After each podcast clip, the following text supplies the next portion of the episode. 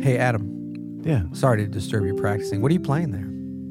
I don't know. Some secondary dominance. Is that like playing second fiddle? It is on this podcast.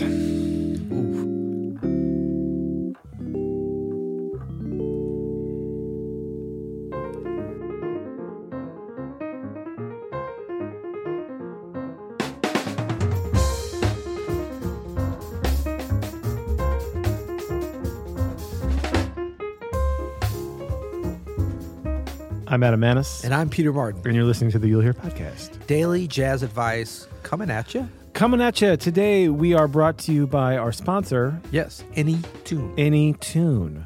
Now, is that does you get like any tune ever? Yeah, It's any like a tune. big real book. Any tune has sponsored us. Every song ever written. no, any tune is an app. It's an app for your iPhone, for your Mac, uh, for your Android Hmm. device, and um, you know we don't throw around the. Well, actually, we do throw around the word game changer a lot around here. We do. but on good stuff. I mean, some of the things we talk about game changing, like learning solos, listen, we rank this up there. That's why we are confident in saying that any tune will be a game changer for serious musicians in your practice routine. That's right. Yeah, it's got a, a bunch of amazing, great features. So not only can you uh, slow a track down uh, without losing the pitch, you not only can you loop, but you can set things like uh, like markers throughout the track so that you can easily go back. So this is like a game changer for when you like want to loop a section over and Yeah. over again or maybe you want to you want to go through a couple different sections and like oh I wish I could start from the bridge again you can do that Yeah. you can also do these these loops where uh, you start at half speed it loops it like nine or ten times, and each time it gets a little bit faster. So great for for uh, picking up things at tempo. Um, and then there's the game changing feature of being able to isolate or subtract an instrument from a track. So like if you're listening to like you know Miles Davis.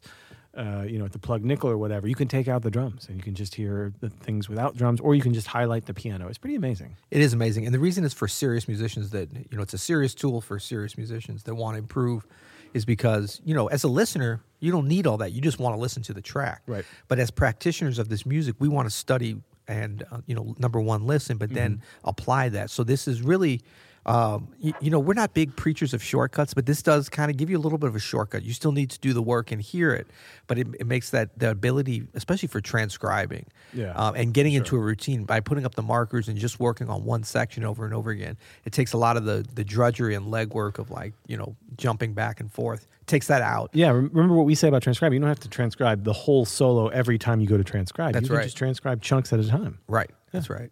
And so go to anytune.us slash you'll hear it. One word there. And you can see the special landing page and offers from them with our partnership that um, uh, several of our professional transcribers at Open Studio we were surprised didn't know about AnyTune and are now using it just from hearing it on the podcast We've, from us. we've had a lot of feedback about AnyTune on YouTube, from emails. A lot of people are digging it, That's right. for sure. Good. All right, so today I got an email this morning from a, I don't think he's even a You'll Hear It listener, but an Open Studio customer He was a bill collector. You got that wrong. I get those emails every day. But uh, no, asking about how to deal with a series of consecutive secondary dominance. Yes. It's not something we've touched on very much here. So I'm talking about things like the tune All of Me or. Uh, all of me. Just take all of me. That tune? Yeah, or uh, or the bridge, the most famously the bridge to Ryan's putting the gain down on my mic. I see. Sorry, did I spark some uh, excitement over in the engineering department? the bridge on rhythm. Thank you very much. Uh. Sorry, I don't even know what that is. No, keep going. I don't know what's going on. Uh, so a tune like All of Me, I love a parade. Sorry, I, that just popped in my head. See, there you go. you done? Yep. Okay, uh, a tune like All All of Me. Yeah. or like the bridge for rhythm changes, something where there's a bunch of dominant chords that seemingly Whoa. don't go together. So I Right. had the, I had the Ooh, you're modulating. ping bro. pong tremolo on, Nice. um, or like you know,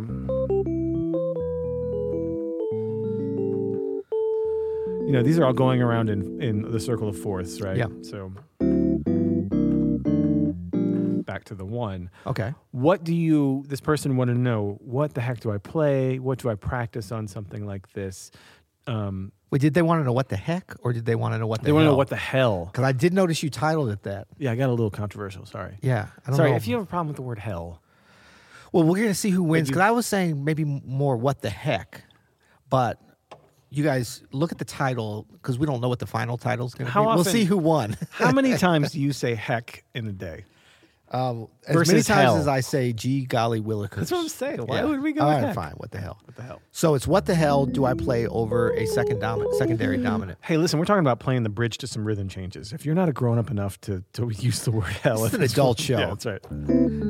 hide your wives and cover your kids' ears. No, but so check this out. I was gonna. You just answered the first question that I had, uh, and this is gonna be part of a series. I understand, right? The what the hell series. Oh yeah, we're doing this all week. What the hell? Yeah, it's a slow spiral down into uh, into the into into Hades. Uh, into Hades.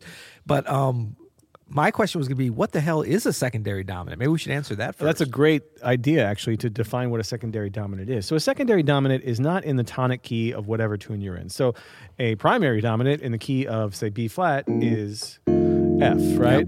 Um, the secondary dominant would be, say, in the key of B flat, a C7. it's kind of a side hustle dominant. It's a put it in side the words hustle. that young folks would understand. Um, and it's really just any dominant that could be part of.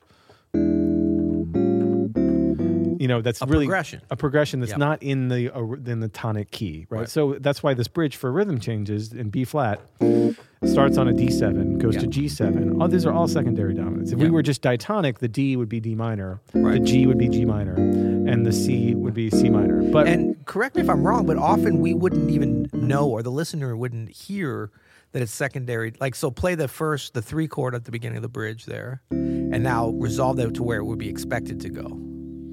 Right. So if it did that, it's actually not. It's like almost like a deceptive second because it, it resolves where it expects to go to a minor or a major. right, right. So yeah, could have done So that too. Yeah, and then, then it's like a key change kind of. right. But if it goes to here, That's what makes it secondary. And then that, because these are all wanting to go somewhere, right? Maybe even tertiary. What do we call that? Because you got tertiary. tertiary. Well, that too. And you see this with the cycle of of fourths, circle of fourths, often because you know, like the D is the is the five of G, the G is the five of C, the Yeah. C is the five of S. So really, you're just putting like five, five, five, five, five. So we're we're all heading towards B flat. Yeah, you're delaying the inevitable You could do this. You could keep going with this, and forever. I mean, it just could keep going, going, going. We don't have time. We don't have time for that. But we could. But so, but because of this sort of nebulous movement, right? And because there's no center to these, really, I think it is confusing for beginners and intermediate players. Like, what do I do to make it sound good? What are the, the greats playing over this kind of Right. stuff?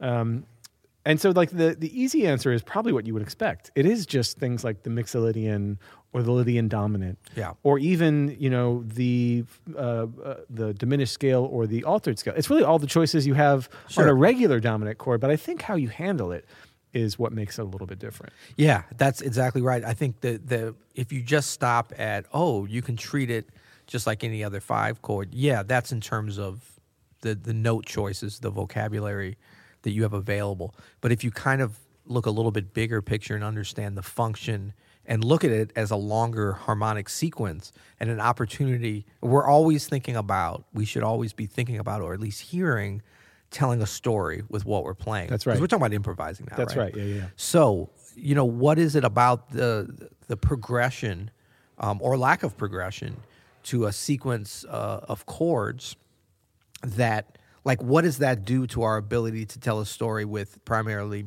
melody? You know, always melody, harmony, and rhythm, but we're talking about the melodies we put together. Mm-hmm. And so, when you've got, for instance, on that bridge, you've got the four in a row, the way you would play over the final one where you know a resolution is coming is yeah is going to be different and and so it's almost like you look that that you look at that secondary dominant or in this case the several secondary dominants as a setup um you know a, a chance to still be unresolved you know it's not going to be resolved harmonically because anytime you're on a five chord a- Uh, unless you're really giving it like a, a bluesy one type one chord type of feel um it's not going to be stationary it's already got some momentum now can you make a dominance chord feel like it's stationary. Yes, of course. The Yeah. blues is a perfect example. Yeah. But the idea of like how these are set up when they are secondary, it's going to have that forward momentum harmonically. So the easy answer w- or or the simple simplistic way to look at it is like oh okay so then we're going to play kind of in a rambling way along the chords well maybe hold on hold your horses there buddy gee goller baller what, what, what the heck are you doing there buddy oh sorry that was kind of old timey no but you know what's fun sometimes is to play against what that harmony is with your melody. The- The, main thing is you, you're aware of it. So like you're able to hear, and I know it's a little bit esoteric, but you're able to hear kind of what that general harmonic structure is and that there's not a stability. There's a constant kind of wanting, you know, there's a transition and there's a wanting to resolve, but you know you're not there yet. So you can use that to your advantage if you understand that and can hear right. it with how you craft your melodies. That's right. Yeah. I mean, the the first way that I think about doing that is is to understand, especially when it's going around in these fourths, like on the bridge to to rhythm changes, right? Is you can establish this as like a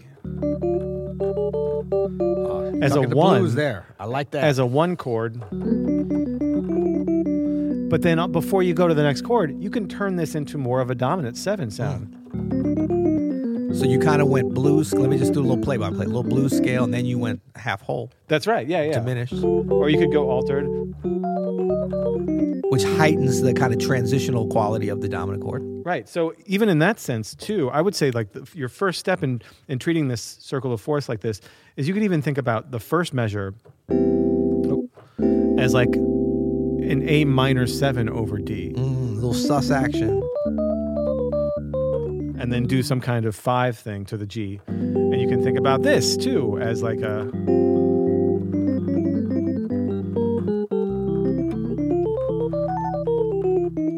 like they can all be both tonics and dominants Yeah. within this sequence. You know, it really depends. Or if you're Oscar Peterson, you can. They almost all have a blues tonic feel to it, right? Well, that wasn't that. Yeah, and that's actually very connected with your first example there, right before that, with the Oscar Peterson thing, because you were using the blues usually as the thing that established it as a tonic. Yeah, that we're in a one zone. Yeah, right? and That- that's I mean for the listener, that's the main thing that makes a dominant chord.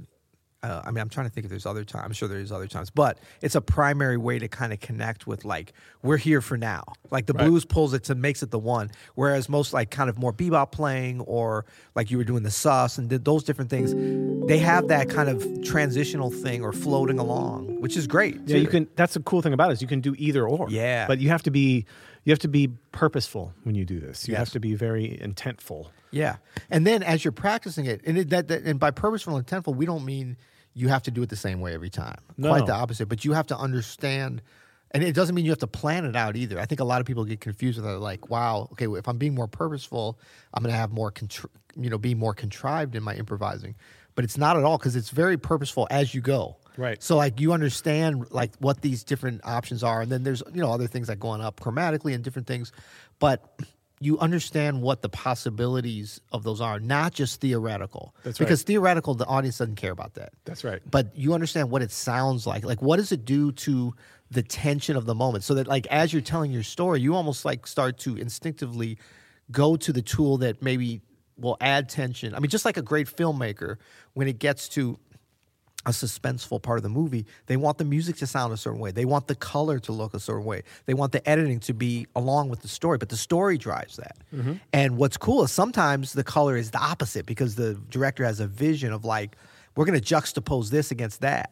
Mm-hmm. You know, and we can do that with the dominant. The dominant chord is very flexible, and so sure. the secondary is just even dopio. We, we're dopioing it up for you right there. You can also turn this into like a longer stretch of of tonic in one. So I'm thinking of this thing where you do a Lydian dominant, right, on Yeah. this D7. For the G, you turn that into altered. I've heard you do this before. Probably don't even know it. Then for the C, back to the Yeah. Lydian dominant, Right. and then for the F, back to the altered. So what you're doing actually is doing the same. Yeah, You know, what I chromatic mean? it goes down. Yeah, yeah. chromatic down Yeah. and fourth up. Well, and there I think you're able to you're taking it like you're setting up a pattern or or you're actually you're playing off the pattern that's already there because like we said at the beginning, circle of fourth, cycle of fours. Right. Which one is it? I don't know. I don't know That's what's cycle going of on. fifth, circle of fourth. I Right, think. right. Circle of life. Circle, circle it's of the fifth. circle it's the circle of fifth, cycle of of fourth. life. You ever seen Someone that movie, Adam? comment. The Lion King? Yeah. I watched it uh, on the plane back from Japan just recently. Nice. The Do you new know who- one. do you know who the? Oh, the new one. Yeah, that's nice. You know who sang the original "Circle of Life"? Elton John. That's right. Um. Okay. So, but I digress. You know- Elton John. He know he knows a little something about a secondary dominant. Does he know anything about I'm the thinking like, altered uh, scale? Though? I doubt it. Daniel. What's that? My brother Daniel. There's some all, there's some secondary dominance in that. He does know I don't some think he knows the altered scale though. He's not a, he has hits. Nothing, nothing, nothing that'll keep you away from a hit like an altered scale. For sure. That'll knock you off the, the Billboard charts faster. Than a, or a Lydian dominant. For that oh Uh, yeah, matter. no, actually, yeah. Cool. Well, that you know what I'm excited about. I was a little tre- I had a little trepidation, trepidatious going into the what the hell series. Now I'm fully embracing my, our slow descent into Hades. Now this is It's- good. it's going to only get better. That's right. What the hell do I play over secondary dominant? We hope that we uh, gave you a little ear food today and illuminated your um, you know quest for knowledge on the secondary dominant. That's right. They can either be the tonic or the dominant, but it's up to you to decide and have some purpose with that. That's right. So um, we are sponsored by Anytune, which we talked about. We're also sponsored by OpenStudioJazz.com, our friends right next door, or really right on the other side of the podcast. Like, literally. Um, you know, we had we had we had a lot of fun over the Black Friday sales. What we really have now happening because it's holiday season for a lot of people, different faiths and stuff, parts of the world. But we have a new robust gifting system. I don't know if, if I'm, I'm not suggesting you have to get me a gift from Open Studio. You can do it from wherever. But I'm putting it out there. You might have some other friends you want to get a gift from Open Studio, and you can do that. you know how mad you would be if I got you a gift from Open Studio? Not if it's that Jeff Keezer course. Uh, that's true. The new Jeff Keezer course. Oh, I'd be all over that. That's true. Um, I'm, I am all over that. So the cool thing is too, like you can go get the gift, sort of, and if you're not sure about what course, just choose whatever you think is best. They can they can exchange it. It's no problem. You know, you- it's, we're, we're very flexible with that. But what you can do is with our gifting system is get the gift, and then you give us the name and the email address of the person you want to give it, and you can tell us on the form there what date you want it delivered. You know, Hmm. That's really nice. and, and what's great, we're not going to take the credit. You're going to take the credit. You're gonna get We're gonna give you the all the credit. gift We're credit. going to take your credit card number, but you're going to get you're, you're going to get the credit for that beautiful gift. and whoever gets the gift is going to get some quality jazz lessons. Yeah, and, it- and this is something that I mean on our lifetime courses or the membership. I mean lifetime courses, they can look at this forever, all year, For sure. you know, for as long as they want. So it's a fun one. It's Yeah, not yeah. going to be like the, that that uh, candy cane you're going to give them. They're going to eat in one setting. Ryan, what do you want for Christmas, man? Ryan wants a weighted keyboard. Wait, that's Oh, the same thing we want. yeah, man. wait. yeah. Can you get us one for the podcast too while you're at it? Oh well, till tomorrow. You'll hear it.